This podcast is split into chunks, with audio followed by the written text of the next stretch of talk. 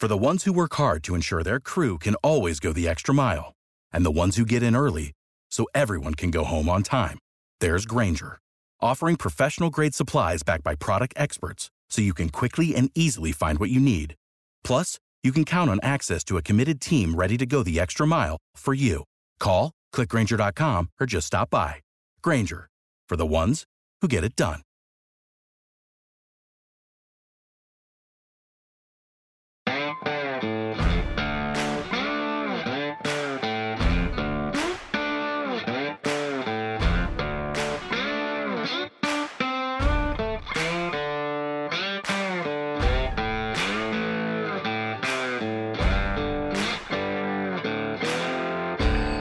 What's going on, everybody? Thank you so much for joining us here for this very special Thursday edition of Fantasy MLB today. We are a Sports Ethos presentation, of course, and I'm your host, Joe Orrico. You can find me on Twitter at Joe Orrico99 and also at Ethos Fantasy BB. That's where all of our new podcasts, different articles, updates to our draft guide, and pretty much any of our baseball content you will find on Twitter at Ethos Fantasy BB. So please do go check that out. Today, we have a very special guest joining the show, somebody that I met briefly in Arizona, didn't get to pick his brain and as much as I probably would have liked to. So I brought him on the show here today to talk about some pitcher rank changes here as we lead up into the regular season. There are injuries, there are spring training movers based on performance and based on a bunch of different factors. So Alex Fast has kindly agreed to join us here today. Alex, how are you doing, man? I'm doing well, man. Thanks for having me on. Yeah, plenty, sadly, plenty of things to talk about with all the injuries and things that are happening, but happy to be here to talk pitching with you. Before we get going, you want to just let everybody know? I'm, I'm, I'd be shocked if anybody doesn't know who you are, but you want to just tell everybody what you do and where you can be found. Uh, yeah. One second. Sorry, all of my audio just cut out, so I'm going to see if I can figure out what happened there. Bear with me momentarily here. Can you hear me? There we go. That's better. All right. Sorry. well, you, you were saying, can I say something? And then all my audio cut out. Sorry. No, just uh, let everybody know. I'm sure everybody knows who you are, but if they don't, uh, maybe just a quick little background on what you do, where you can be found. Yeah, sure. Oh man, sorry about that. Um, yeah, so you can find me over on Twitter at AlexFast8. So I'm a VP over at Pitcher List. Uh, recently came out with my top 100 uh, fantasy starting pitchers and an article about a project that I'm working on about quantifying and studying the impacts of finger pressure on thrown baseballs. Uh, and you can see some of my work starting next week uh, on ESPN, where I do the uh, content overlays for the Sunday Night Baseball broadcast. So excited to go ahead and get started with that too. Yeah, very cool. I'm talking with an Emmy Award winner here. Very, very cool stuff. Uh, I've always been a big TV person, so Emmys have always meant more to me than Oscars for whatever oh, reason. Oh wow! I, I don't know. I've been, I'm a movie person, but I've been like such a huge TV fan since I was I don't know, pretty much since The Sopranos. And I mean, you're a Baltimore guy. The Wire is something that I've held near and dear to my heart forever. Greatest um, show ever. Yeah, I am. I tend to agree. And uh, while we're talking about it, R.I.P. to uh, to Lance Reddick. That's just I know, man, brutal one. Too soon. And a Baltimore native soon. too. Baltimore native mm-hmm. too. And I think David Simon tried to get as many Baltimore people involved as he could. But I've always been a TV person. Very cool to be speaking to an Emmy Award recipient, even though it wasn't for I mean, it's still for TV, but it's you know what you I think you guys know what I'm talking about here. But Alex sure. is one of the coolest people in the industry. Definitely a treat to be able to talk with him. Now, in terms of the topic today, I mentioned off the top, we're going to talk about changes to pitching rankings. I find that I can't open up my spreadsheet without changing something, even if it's flipping around number 64 and 65 or, or something. Uh, but there is just so much news that has happened over the last couple of weeks, really, and there have been some rather drastic changes I've had to make to my own rankings. We'll start with, I think, the biggest one here Carlos Rodon. Mm-hmm. Uh, I know this news is a week or two old, but I've had to adjust my rankings. Everybody has. I've put him down in the 20s for now because I'm just still a little bit nervous about what to expect from him. Now, according to the reports, he's only going to miss supposedly two or three starts, but still forearm, anything close to the elbow just gives me a little bit of pause. Uh, where have you moved Carlos Rodon? I'm assuming he moved down. Uh, what are your thoughts on him entering the season? Yeah, I was already a little bit a little bit lower on him than consensus just cuz I'm a little bit concerned still about his arsenal and obviously the injury risk was already there and going into that new park. I ended up moving him down to the mid 20s as well. I actually put him in a small tier with a few of the guys that we're going to discuss today in joe musgrove uh, and luis severino right? Because they're three guys who um, either are dealing with an injury right now, like Musgrove with that broken toe, or Severino, who is, you know, we don't know how many innings we're going to get out of him overall. Um, and then obviously we can talk briefly later on about how he's dealing just with spring training ineptitude. Um, but that's why I decided to kind of put him a, a, little bit lower. I still think realistically, like I, I, think considering this is the first first month in which he is throwing with a brand new contract that is over many many years, that the Yankees are going to take it easy with him. This is something that he has pitched with in the past, um, and he pitched very very poorly when he did have it. So I think they might say, you know what, we'll start you in May right? That's what I think kind of ends up happening if I'm kind of putting on my, you know, I don't I don't want to say tinfoil hat, but if I'm guessing, I'm not an injury expert by any means, but if I'm guessing, I think they say, hey, we're gonna let you rest for a little while. We're not going to win or lose the division in April. We're going to rest you, bring you in in May, and you'll still be able to get 150 innings out of him with a low three ERA and a plus 30% K rate and a really, really helpful whip. So in I'm more prone to take him in um head to head leagues because I think you might be able to make up for it a little bit, especially kind of, you know, a few streamers that go your way. It's early in the season. You can catch fire real quick with some dudes. In rotos, I might knock him down a little bit just because missing what could be a full month of production in terms of your Ks just might not be worth uh, what his current draft price is. But yeah, to answer your original question, mid 20s for me as well. Yeah, I got him 27 right now. Still might move him around a little bit. Uh, just looking at the main event ADPs, there's been 10 main events. He's going to pick 75. So you have to figure, you know, most people are playing in 12 team leagues as opposed to 15, and there's no IL spots in, in any of the NFBC leagues. So you could argue he goes a little bit earlier. He should go a little bit earlier if you're talking your your 10 or 12 team home leagues where you got a bunch of IL spots it sucks because I had him as a top five starting pitcher. I don't think he'll get back to there at this point, just based on volume. But per inning, uh, I think we could still see, like you mentioned, 150 or so, you know, maybe 26, 27 starts, best case scenario. That's if everything goes well. And Carlos Rodon has shown us the last couple years how elite he can be. So I, am concerned. I have moved him down, but he's not someone I've crossed off my board. Uh, he's still somebody that I would take, especially with the discount. You know, if you're only missing two, three starts out of him, uh, there could still be a lot of value there.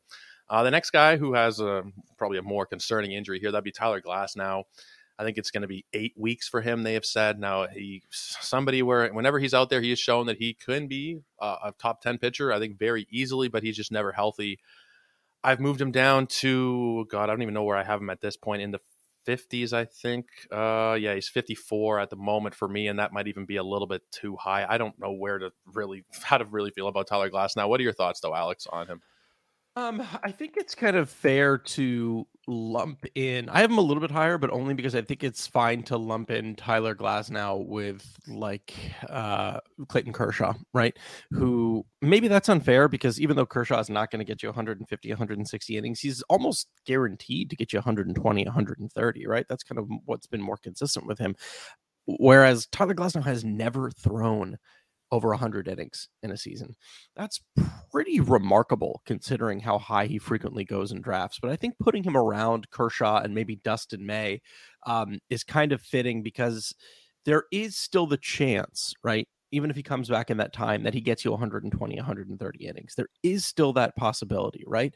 So after him too, like there's kind of a tear drop off when it comes to overall talent, right? Like it wouldn't it like it wouldn't surprise me if Tyler Glasnow comes back, gives you a hundred and mm, I would say gives you 90 to 110 innings, somewhere in that range. But with a mid to high two ERA, maybe a low three ERA with fantastic Ks and a really, really good whip, right? He's still gonna on it, like you said earlier, with with um with Rodon on a per inning basis, he's going to be really, really good for you. The other thing, though, which might mean that I'm a little too high on him because he in the he is in the mid 30s for me, is you just don't know how the Rays are going to handle him as well, right? You know, this is an organization that isn't really known for letting guys go into the sixth, seventh inning, right? They're very quick to get to the pen, and Glasnow is not going to be a guy who they really let go long, right? They have guys that can do that now. They'll let McClanahan go a little bit longer. I imagine between Jeffrey Springs and Drew Rasmussen, one of those two guys will get to go a little bit longer as well. Glasnow's not going to be that. Um, there is a space for him on your team, especially if they're all if there are IL spots available. There is a place later on in drafts, you know, when you're when you're getting down to, you know, choosing between like I don't know, Nathan Eovaldi or Alex Cobb or uh, Andrew Heaney, guys like that, at that point, it's almost worth the risk because you know what you're getting with Glasnow, even if it means fewer innings. Yeah, I'm there with you. I drafted him last week in an NFBC league. I took him, I think, in the 160, 170 range. And for me, that was a decent enough discount. I'd built up a, enough of a base of starting pitching where I was okay with that. And of course, uh, that argument that I mentioned earlier with Rodon is going to be the same thing with anybody we talked about. Really, if you're talking an NFBC league where there's no IL spots, you're going to push those guys down a little bit because there's just less security. Uh, you know, there's less replacement value. There, it's just altogether a harder picture to fill out. Uh, if you're talking a 15 teamer versus your 10 or 12 teamers that a lot of people will play in. Moving on, uh, Joe Musgrove. Now, I don't think people have moved him down too much, maybe a spot or two uh, based on his broken toe that he suffered in the weight room, I believe. Did you move around Joe Musgrove at all in your rankings? No, not necessarily. I mean, it's funny. I, I have been uh, fortunate enough that, uh, or unfortunate enough. No, I should say I'm fortunate enough that I haven't broken many bones in my life. I have broken toes, uh, oddly enough, like my both of my big toes at a random point in time. Um, and I do know that it all it really takes is like staying off of it for a couple of weeks and it can heal relatively quick, right? And it was a freak accident. Like, even if it is, I don't think it is his plant foot, it's his left foot. So, actually, yeah, it is his plant foot, which is a little bit more concerning.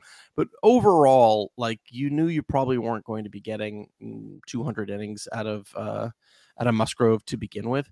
Um, I still think it's a possibility that you can get 170, maybe even 180 innings out of him um, after this freak accident, and then you're still getting you know good ratios, a very good ERA on a really really good team. So you're still getting the categories across the board. Of all the guys that we've talked about, he's the guy who's definitely in my mind going to end the year with the most innings. So I still have him in the mid 20s. I don't really have any problem kind of taking that shot on him. You said you got him and, and Rodon both in the mid 20s. Which one would you mm-hmm. prefer to take at this point?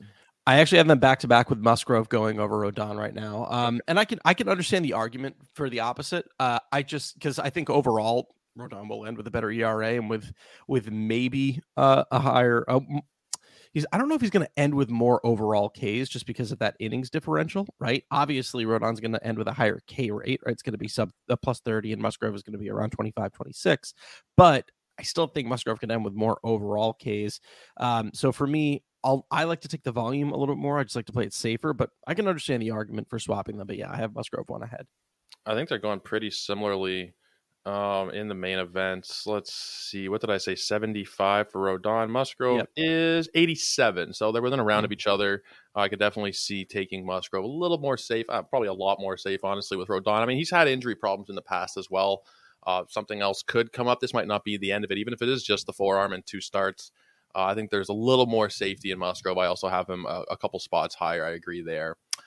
Now, somebody that I haven't actually manually adjusted in my rankings, but who is going to be moving quite a bit down is Tony Gonsolin. Uh, I was already pretty down on him. I think a lot of people are. He's an obvious regression candidate, and now he is going to be on the IL to start the season. I've got him in the 60s, but he's gonna he's gonna go even farther than that. I think. Are you a Tony Gonsolin guy, or were you a Tony Gonsolin guy before? And has your opinion changed at all with him gonna miss the start of the season now? Yeah, you know what's funny about Tony Gonsolin is I obviously saw all of the you know I don't want to say hate, but a, a, lot of the dislike for him on on baseball Twitter, on fantasy baseball Twitter about him, and I was like, I don't know if it's really gonna be that bad. And then I kind of looked into it, and I was like, oh yeah, okay, maybe it is really gonna be that bad. So, the warning signs that I saw are the Dodgers shift more than any other team in baseball. Gonsolin was one of the largest beneficiaries of that shift. He had a 207 BABIP, which was the lowest in all of baseball. He had Trea Turner, who is no longer there, although he still has a, a good replacement in Rojas. Um, the the home run to fly ball ratio dropped below 10%, I think, for the first time in his career. Uh, so that's probably going to come back up. And he still only threw 130 innings, which was a career high. So, like, there is a lot of things pointing towards regression, right? This isn't just a BABIP thing. BABIP is one of many factors that comes into this, right? Um, so, yeah, I, I also just think, too, like, it's just kind of a splitter. Like the four seamer, I just don't think is that great. The splitter is obviously fantastic at a 19% swing strike rate last year, a 137 woba. Those are elite. But I don't know. I think you you add the injury plus the fact that the Dodgers are another organization that are like the Rays and are probably going to treat Gonsolin you know, maybe a little bit safer um, instead of just kind of building him back up right away. So all of those things kind of point to me of like, I don't even know in a 12 teamer at the moment if I am taking him. He might be like maybe, maybe I could make the argument that he's a guy that I would take last and then put him on the IL. Like I don't necessarily mind that because it's going to open me up to streaming anyway. But other than that, I think there are other guys around where he goes that have more upside that are currently healthy that do not pose as much of a regression risk that I'd be interested in. I've crossed him off my board. He wasn't somebody that I was targeting at all before, but you know, you you laid it out perfectly in terms of why he will regress. He was just he was perfect last year. Was, I think he was 16 and 1 was his record. And that's another thing that fantasy managers will look at. You know, people will look at previous year stats. He had 16 wins, his ERA was minuscule.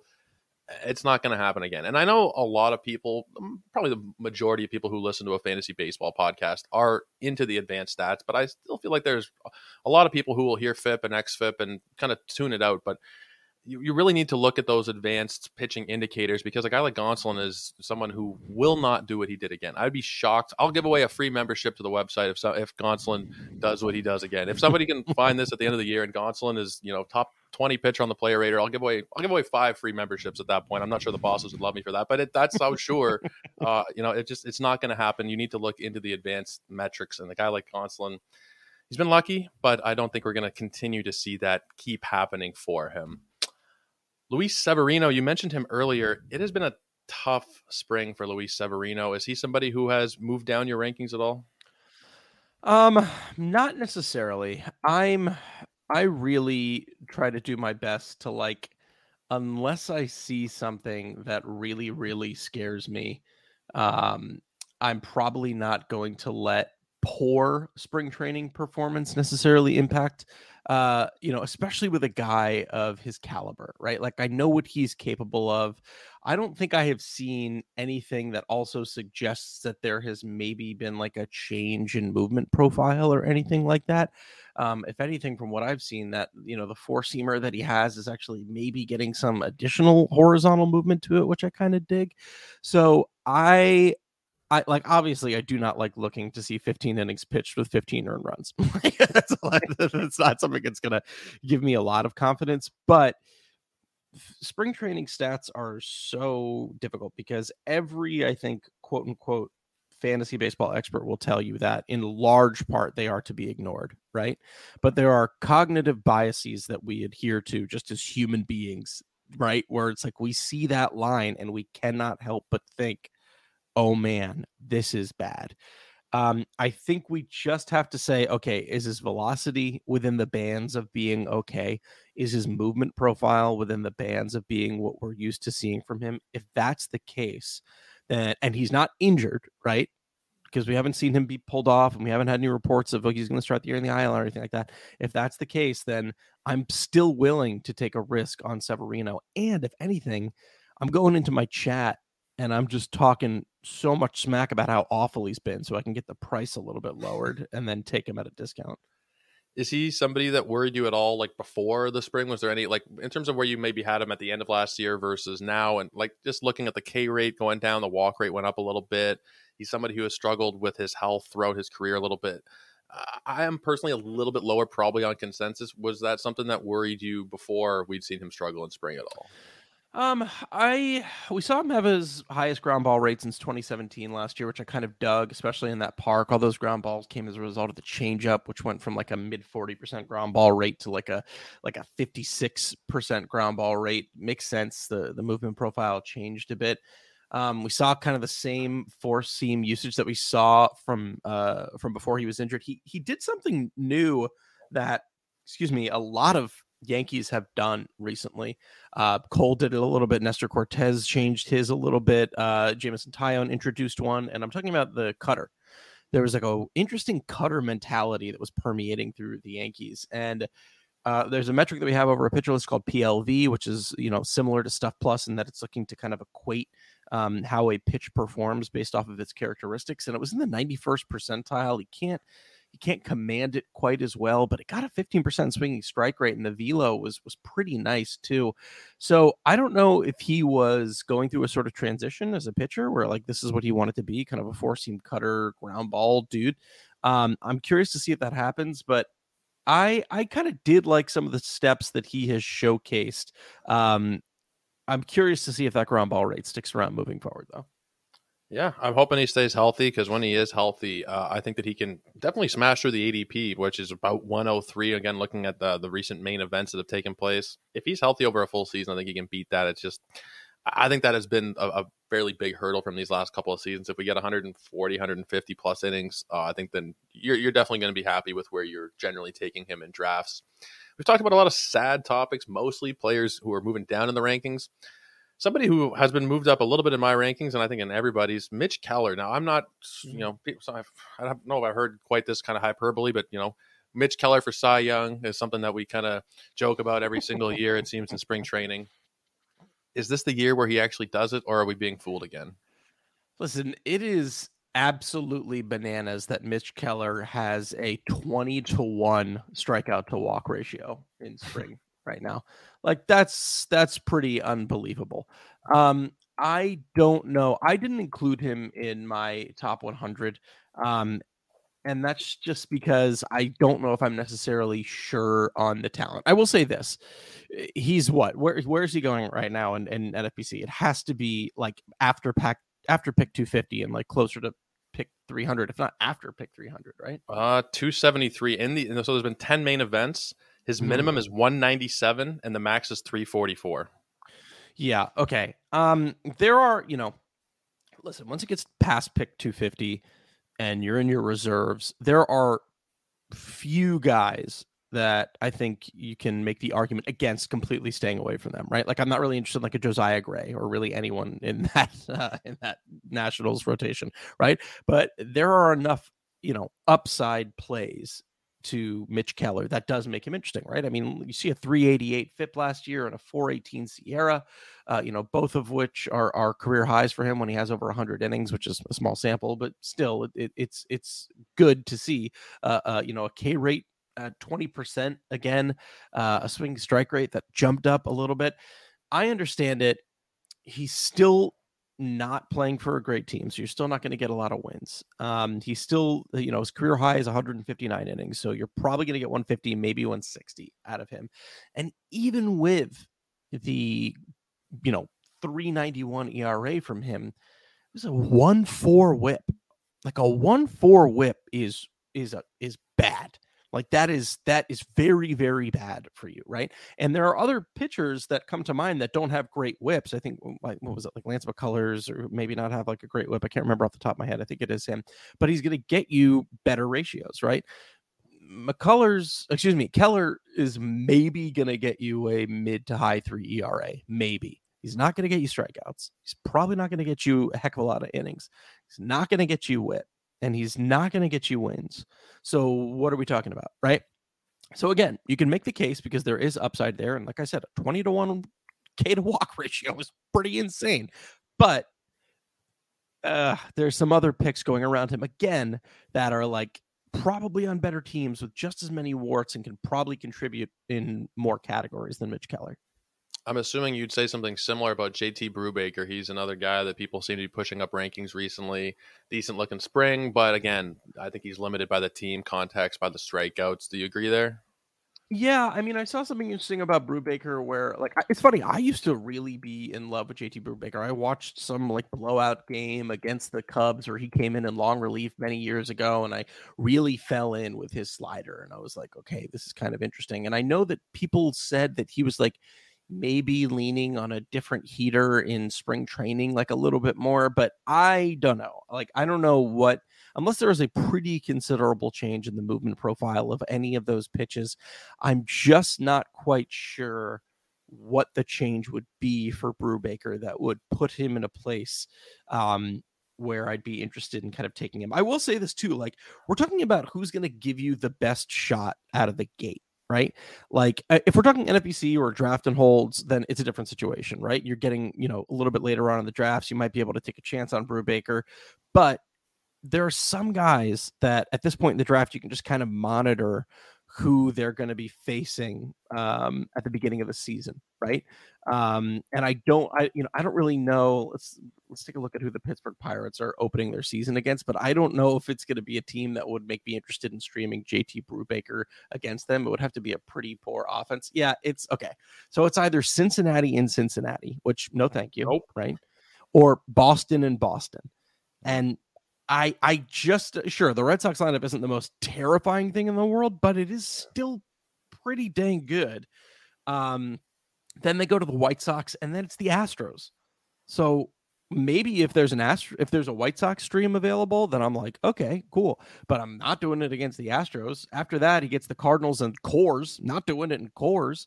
So there are so many potential minefields for his early starts that even if he does showcase a nice amount of upside, that's a tough, a tough way to start the year for him. There's probably something else on the waiver you could be into.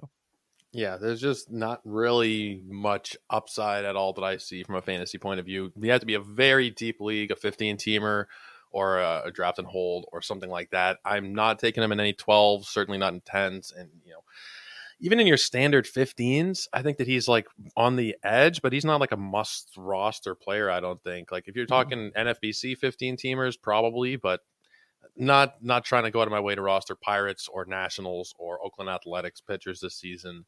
Uh, not in the slightest. Now, somebody that you guys are kind of down on at pitcher list, I think, based on some of the on the corner pods I've heard and some of the rankings I've seen, is Triston McKenzie, mm. and he has been not great so far in spring. I was a little bit down on him. I wasn't really a huge fan of the strikeout rate going down. I wasn't really big on him last year. I thought the the periphery stats were or the pitching indicating stats more accurately were I don't know, not the greatest. I just think people were kind of overrating him a little bit, and now uh, he has not looked really great out of the gate in spring. Is Triston McKenzie somebody that you're worried about more so than you might have been before spring started? Um, not necessarily. I mean, I do like Triston. Guys like Triston McKenzie are really difficult to analyze solely because I think the Guardians have success with a different style of pitcher than what we would typically see from a major leaguer, right? Like the way that Shane Bieber utilizes his four seamer is not via elevating, it's actually by dropping it into the zone or down at the knees, which theory sets up his breaking pitches a little bit more. And they like to do that a lot. They usually have pitchers who don't have great four seamers and then have really, really good breaking pitches, usually two of them. Nick talks about that a lot. McKenzie kind of has one of them. And I can't quite tell if this is, you know, this is going to be another guy where it's like, mm, maybe he's going to regress um, and the Guardians are like, no, nah, we really know how to do all this stuff, and he's going to be just fine. It's like, put it this way there's two paths, right? There's the Bieber path, where last year everyone was like, the spin stuff is going to make him really bad. And, you know, his four seam doesn't look good anymore. He's lost some velocity. He's not going to be great. And then he has a fantastic year, right? So there's that path. And then there's the Zach Plesac path, where we granted we saw a smaller sample size, but everyone was willing to, you know, say he was the next great thing in Cleveland. And then the next year, Zach Plesac completely falls off and now theoretically could maybe be fighting for a job if he can't turn things around, right? I don't think Plesac is either of those extremes where all of a sudden he's going to be an ace or all of a sudden he's going to be a, you know, just kind of a, a high four ERA guy. But I do think he can kind of walk the the middle there we saw you know him better his command issues thanks to his ability to find the zone a little bit more last year uh, with the heater with the slider. There are areas where he can take a step back. The BABIP is going to fall a bit. The four seamer performance is going to regress a bit. I don't think he's going to be able to sustain an 80% left on base rate or that home run to fly ball rate that he put up because those things are super volatile year over year and difficult to maintain. Um, I don't know. I, I think he might not. Uh, he's definitely not going to exceed expectations. I'll give people that. I don't think he's going to do that. So I would probably pull back a bit. My original rankings, though, I have a, I'm a little bit higher than uh, Nick did. I have Triston McKenzie, yeah, right in the like late 30s, early 40s is where I'm kind of comfortable with him right now.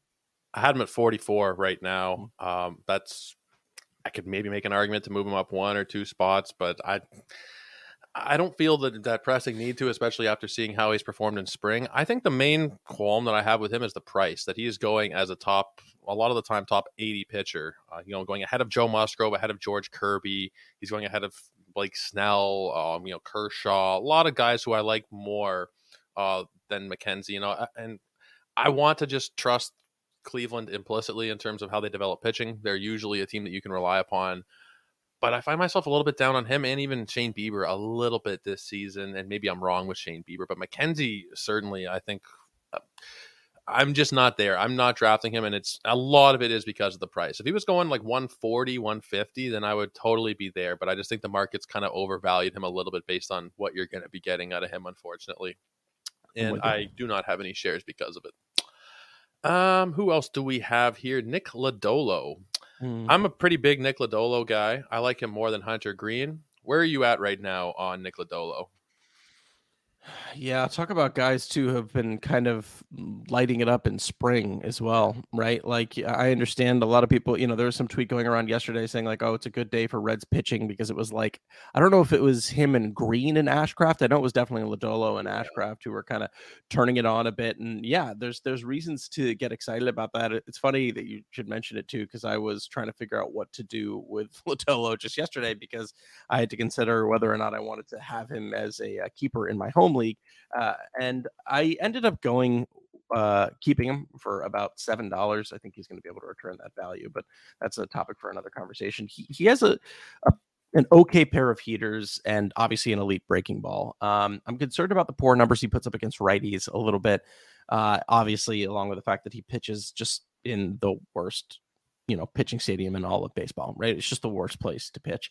Um, I don't know if there's necessarily a step forward for him, right? He's not like Hunter Greene, where he's got this like elite four seamer that he could go on a run with and just like set it up, right? Uh, I don't think, you know, maybe he could take a step forward with the heaters. I don't think the changeup is really it for him. He he put up a, a low three ERA when he came back from that back injury, which was really good to see. But I don't know if that's sustainable. I think that was kind of just a smaller sample and a good amount of kind of luck going his way.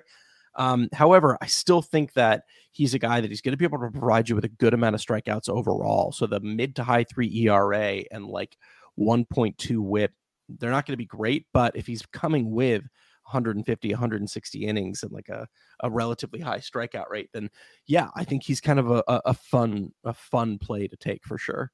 Yeah, I mean Cincinnati always is is of course going to worry you, but he performed pretty well there last season. I know that you know, prospect growth isn't always linear. It might not get better, but I don't know that it'll get that much worse as he progresses and gets more used to major league batters. Of course, that means they'll be more used to him. But I think we'll see at least uh, you know a similar outcome in terms of ERA and strikeouts. And if he does that, then I think that he is going to be a pretty solid pick, even though maybe a little high, going around like pick 120 usually. But I still think at that point the upside is there for him to definitely return it. Another guy who I think has a lot of upside, somebody that you want to talk about, Reid Detmers. Reid Detmers mm. has looked good. I know he was somebody who was hard to kind of nail down last season because he had that no hitter, but that he didn't look particularly great in the no hitter. I think he had one or two strikeouts, and then he didn't look great. I think he went down, and then he came back up, and he was fantastic. Um, where are you right now on on Detmers and his outlook?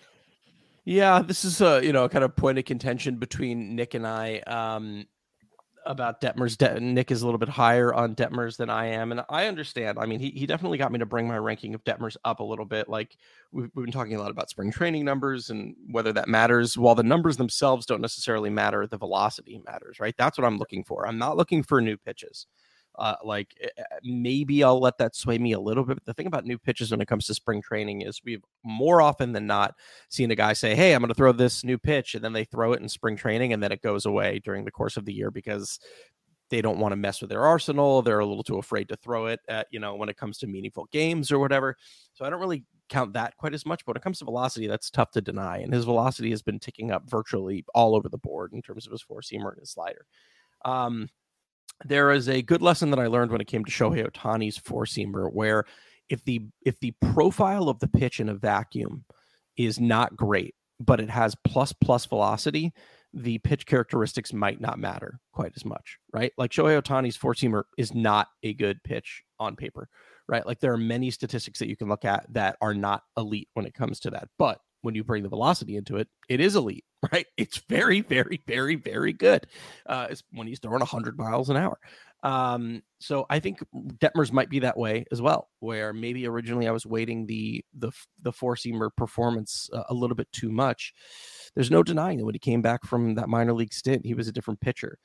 I think people are, you know, not taking uh they're not really paying attention to the fact that there could be a considerable floor when it comes to Reid Detmers, right? That still does exist of being a mid to four ERA pitcher.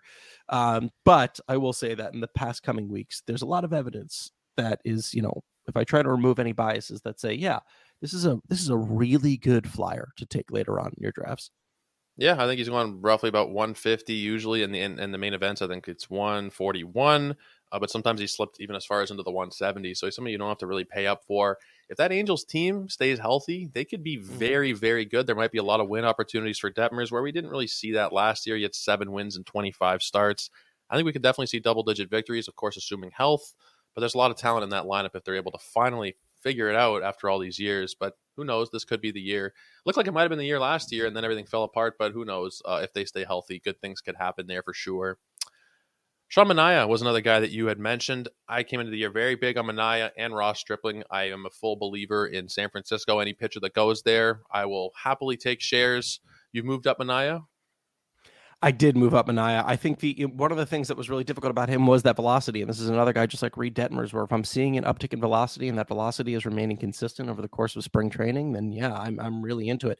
I too was uh, very into anyone who went to San Francisco. Right, I was a little t. I was I was a little pissed off last year because their defense was so poor, and it showed that if it is poor, it's not going to benefit the pitchers that we need them to benefit. I'm hoping that they can correct that, and that's a good thing for people to, I think, remember, myself included, is that like one defenses are important, obviously. Two, they're going to be volatile, and three, we just might not know the direction that they're going to go over the course of the year. With that said, a new velocity might not make him as defense dependent. Um, I think there's a lot of opportunity for him to showcase some of the pitches that he had in the past. His changeup could get back to what it used to be. This is a guy who we've seen things click for in the past, and often the missing piece has been that velocity. So if he's showing that, right, if he's showing that in spring training, I'm interested. Yeah, I'm totally there. Um, you know, I think that he's somebody who has had kind of some bad luck, and maybe this is not the greatest place to go if you had some bad luck. I mean, I'm the one of the bigger Alex Cobb fans out there, and last year was very hard uh, for him mm-hmm. and Alex Wood as well. I mean, their BABIPs were awful. The ERAs eventually, I mean, Cobb finished with a good ERA. Wood, I think, was over five, but all yeah. the indicators were in the threes, and it's a lot of it comes down to the defense. Nick had a great video on the on the Pitcher List YouTube channel that was breaking down an Alex Cobb inning, and it was like two flares, and then it was a ball that just sneaks through somehow, and poor defense, and then it was a grand slam. And Nick lost mm-hmm. his mind, understandably. Uh, hopefully, that those same problems do not plague uh, Manaea, and hopefully my guy Ross Stripling as well. Hopefully, those two guys can uh, can look pretty good this year. Definitely guys that I have some shares of so far. Joe Ryan, Joe Ryan. I got to be honest, Joe Ryan. I haven't seen so much of him in spring. I looked at his numbers; he looked pretty good. Is he somebody that has impressed you so far? Yeah, I am really in on Joe Ryan this year, and the reason for that is uh, I was actually fully out. I had a bet with Paul Sporer last year that he was going to have actually a plus four ERA last year, and while it looked like I was really going to lose that bet at the beginning of the year, by the end of the year it got really, really close. The end of the year with a high three ERA. I think I like donated some money in in his dog uh, Charlotte's name to the ASPCA or something, uh, just to let people know I make good on my bets. Um, and then this year, I think I'm fully in. And the reason for that is at the beginning of the year last year, where he started having a lot of success, he started to up his slider usage a lot. And I was kind of under the impression that because his four seamer wasn't great and he just kind of got by and kind of hiding it that second, third time through the order, he was going to get punished a lot. He upped up the slider usage. He performed really well. That tapered off over the course of the year. And then in the last month, he started to throw a new slider, right?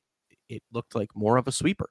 So I was like, oh, that's kind of interesting. And then that sweeper started to get more whiffs. And then it looks like the stuff plus in the sweeper started jumping up a little bit. And then the off season comes around. I think we see some news that he goes to Driveline and the, you know, develops the sweeper a little bit more and then starts to throw the sweeper a little bit more in spring training. And to me, now we're taking a guy who already has a plus plus heater and now has a breaking pitch that's going to be able to get him a little bit more uh, swings and misses that is very exciting to me. This is a guy who also could get you 160, 170 innings. Like I don't think there's going to be any innings restriction for um for Joe Ryan on a good team in a weaker division. Now, obviously, they're going to play fewer games against that division, but still, still going to play plenty of them.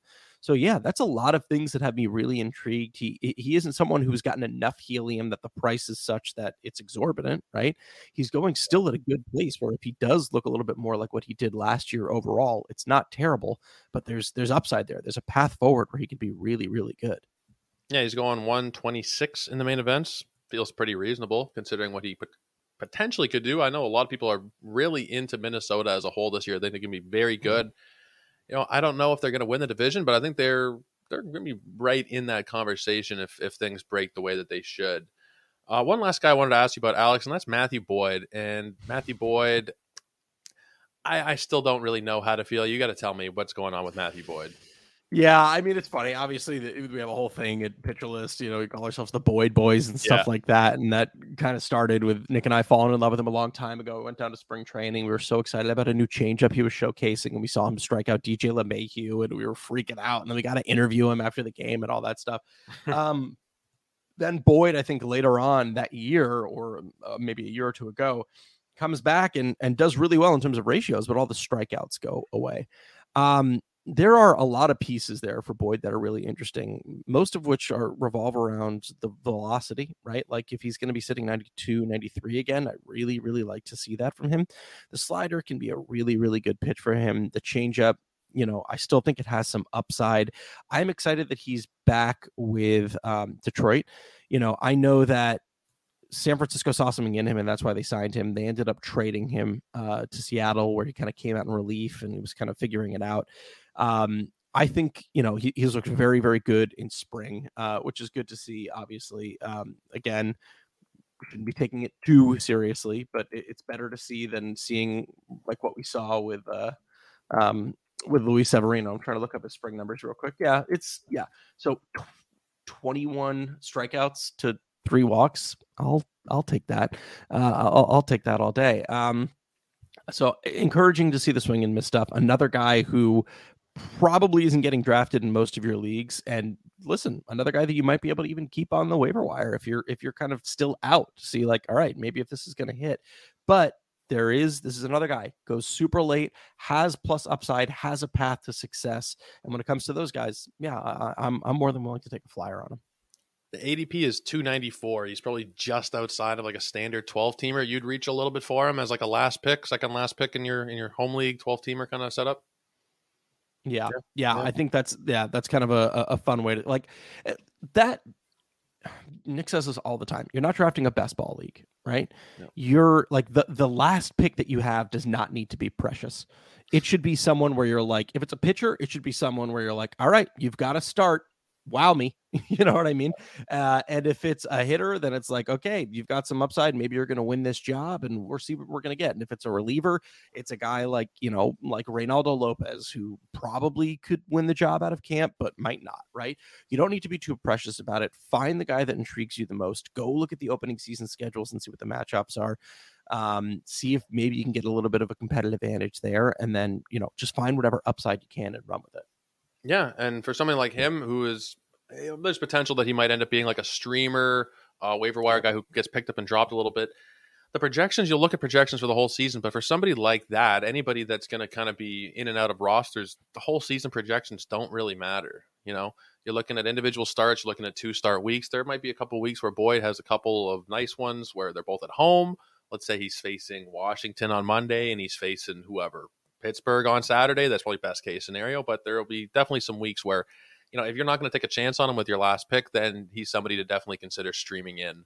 Uh, Alex, is there anybody else who's made, made like drastic jumps or drops in your rankings in the preseason? Um, that's a good question. I'll take a look at my rankings real quick and see if there's anyone else. I mean, I think maybe Hunter Greene has fallen a little bit. I am excited about him. I do think he is a lot of fun. Um, but I, still don't know if people are baking in the downside enough. Pablo Lopez might be jumping up a bit just because we're seeing some increased velocity from him. Same with Jeffrey Springs, both guys showcasing new velocity. Jeffrey Springs debuting a kind of new sweeper to go along with the slider that he already has. So I'm I'm kind of excited by that. Um, even a guy like Lance Lynn, uh, kind of curious about him. I don't know if he's necessarily going to be as poor as we saw him last year, especially considering that knee surgery that he had. Um, and then I think that's it. Maybe Kyle Bradish, although I, am still kind of keeping him in the low 80s. Uh, he technically doesn't have the fifth stop, the fifth start uh fifth rotation spot sorry wrapped up right now and he is not been as poor as Tyler Wells, but he just got shellacked against the Phillies. Um, I guess one last one too. Spencer Turnbull, I've kind of got my eye on. Spencer mm-hmm. Turnbull was fantastic before Tommy John surgery and a small 50 innings pitch sample. He's another guy who is relatively free and has a lot of fun things in his arsenal to kind of keep track of. So, yeah, those are a few other names that kind of come to mind for me that have been changing. Turnbull's one of my most rostered players. I have him in a couple of draft champions. I took him, I think, in the main event qualifier. I did. I just, I find, you know, once you're getting around to pick 400, it's actually Sporer who talked me into it when we did our Tigers preview. He talked me into doing that. He's listed as the number five pitcher, I think, in their depth chart on Fangraphs, but I think he's, you know, arguably their best pitcher. Um, mm-hmm. You could you could make that case. Maybe some people go for Erod. You know, maybe it is mm-hmm. Erod, but I would you know, I would definitely take a chance on Turnbull, somebody that I have taken a chance on a bunch so far. Uh, but Alex, I really appreciate you taking the time. I've wanted to have you on for since I started doing this, so it's a it's a great honor to be able to talk with you, man. Yeah, of course, man. Thanks for having me. I'm always always happy to talk pitching. Yeah, I I figured as much. Figuring uh, you and Nick are two of the best, always going on about pitching on on the corner. You guys should definitely be checking out the OTC podcast. Everything that Alex does, you can find it on Twitter at AlexFast8. He's of course at Pitcher List. He's going to be doing work with Sunday Night Baseball again, and of course he is like we talked off the top an Emmy Award winner. So definitely be checking out his work over on Twitter and at Pitcher List. And that article that you dropped recently regarding finger pressure that was it was one of your first articles you dropped in a while, right?